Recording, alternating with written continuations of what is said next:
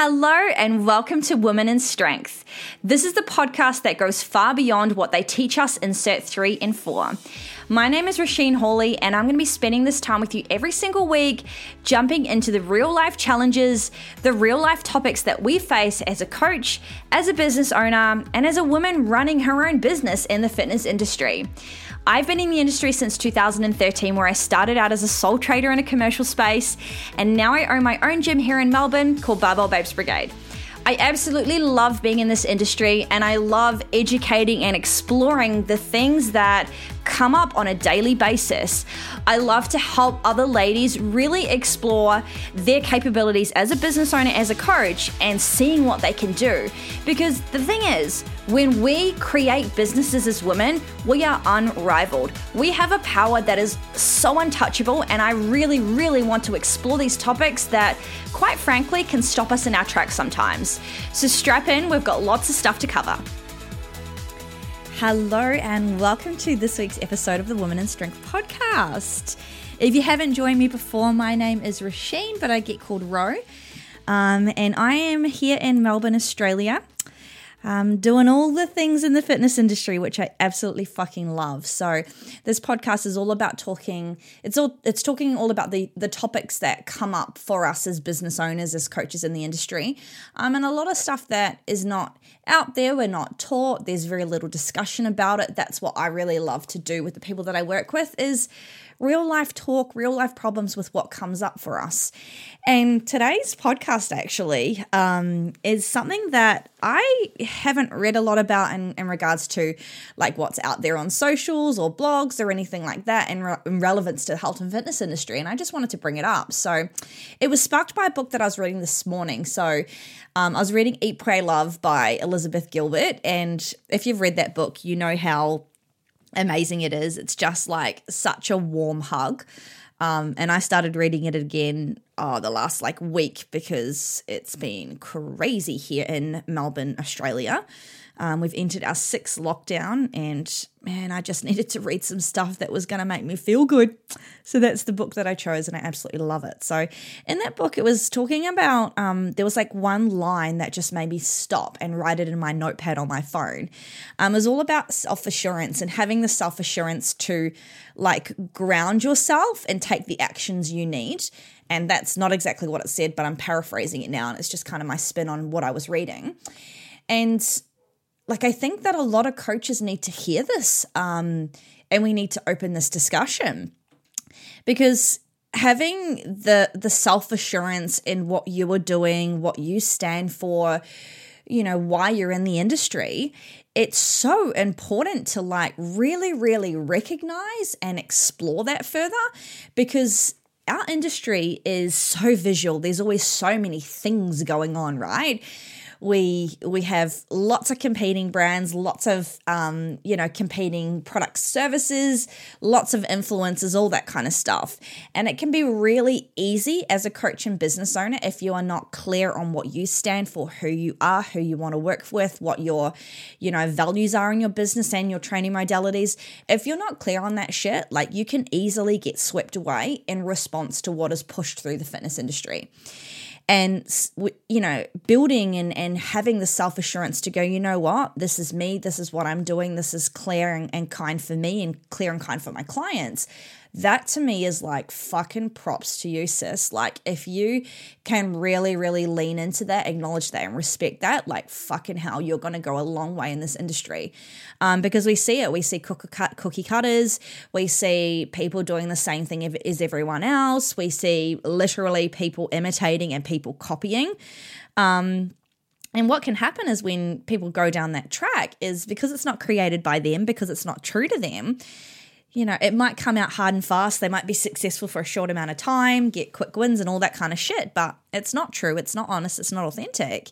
And the actions stop, the the desire falls off, the drive starts to to wane because there's no self self assurance of who they are. It's all influenced by shit that's out there.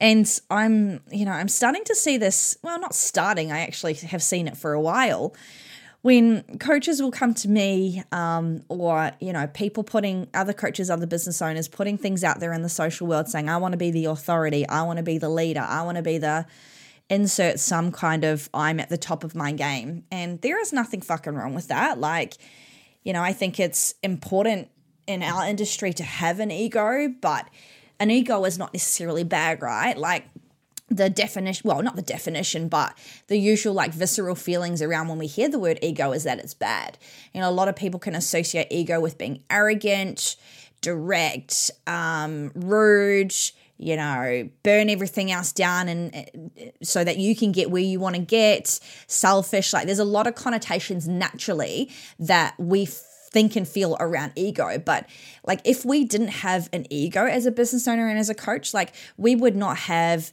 the fucking guts, the drive, the grit to make the decisions that we do or step into the entrepreneurial like space, right? So ego is not bad.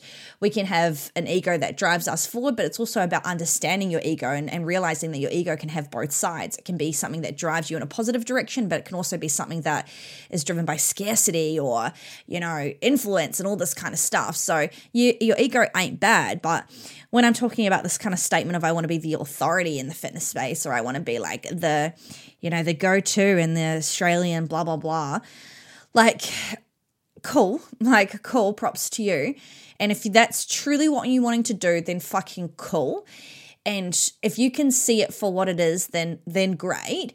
But actually, that didn't make sense that last statement. Let's just scrap that. But what I mean is that if you are a coach and you're newer to the game, and that is like your goal is to be the top leader in the women's health space or like the top coach, right?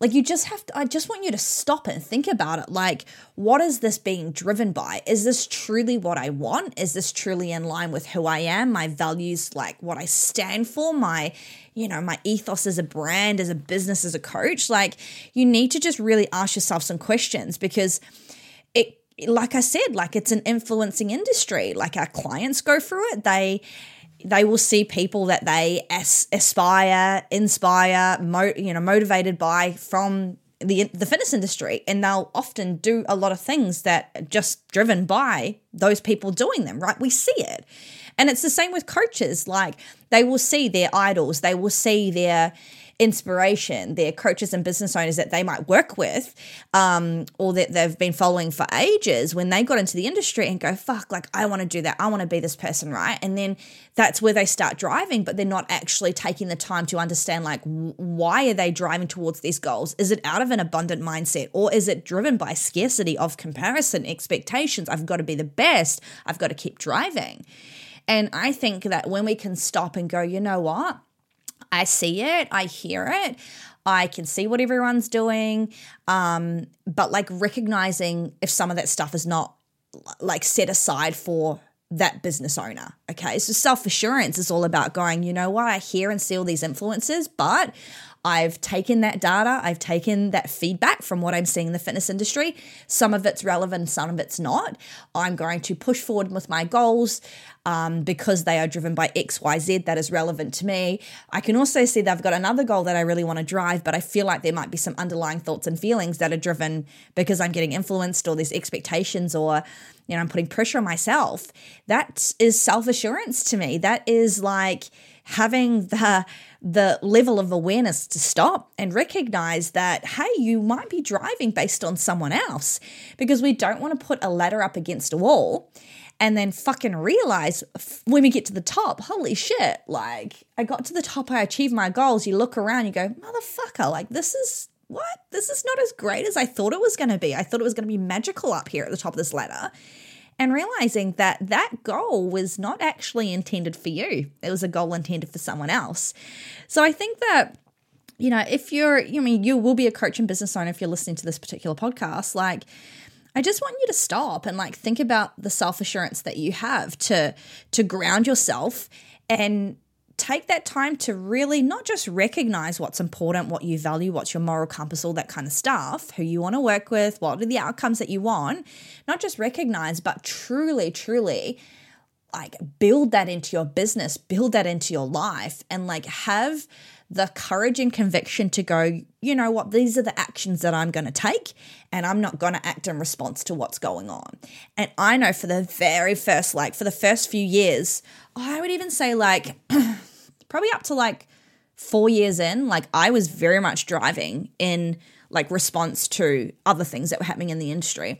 I've got some like goal cards on my desk, and every um, year I will fill in these little cards of like what I want to achieve that year, like what are these goals, and I keep them. And I started doing that, and I've got the goal cards from like when I first started doing it, and they are very, very like driven by being in a res- like being uh, responding to what's happening. Like I literally um, remember one. It was like I want to be the leading authority in the fitness space. I want to be like you know, the go to female coach in the commercial gym that I was working at, like that kind of stuff. And although that is good and well, like when I look back at it now, like it had nothing to fucking do with me. It was all about like proving myself and, you know, being the best and like standing up and being recognized and being the authority. And it's like the further that I stay in the industry, I'm like, yawn, I can't be fucked. Like, you know what? Like this is my this is my business. This is my race. Like i'm not interested in being here for a short hard fast exciting time. Like this is my life. I am here for for my life. My business has my business is created to you know nurture and inspire like be a safe space for women for my staff for myself and if i'm setting goals and and chasing you know, chasing pathways and climbing ladders that's all about fucking response and, and scarcity and all this kind of shit, then fuck, I'm on someone else's journey. So the longer that I do stay in the industry and the older that I get as well, um, it's just my self assurance is just like, fuck, like do your thing. This is what you do. Like run your own race. That's not to say you can't recognize what's going out there. I think it's important to do your research, see what's going on the market, but ultimately coming back to you coming back to why the fuck you're in this industry, coming back to your clients, your meaning, your why, and then building that self assurance. And you build that self assurance by nurturing who you are, nurturing, you know, your values, what you enjoy, um, nurturing you as a person outside of being a coach and business owner so that you don't get pushed around by the industry because it's very fucking easy in a visual industry like what we work on, work in, to be pushed, pushed around all the time. And I ain't interested in that because I see what happens with coaches and business owners. They come in, they go hard and fast, they get fucked up, and they're done. Like it's just not sustainable because it's not true. So I hope that's given you a you know something to think about. Is you know if we if we're constantly saying things like I want to be the leader, I want to be this, I want to be that. Like I just want you to stop and think, fuck. Like let's do some exploration around this because it's brave, it's strong, it's so courageous to be like this is who I am. This is what self assurance is for me. Um, I need to do this to ground myself, and these are the actions that I'm going to take. I feel complete fucking conviction when I take actions in my business for my staff and my community because they're driven by me. Of course, it doesn't mean I'm not influenced by other things. Everyone is, okay?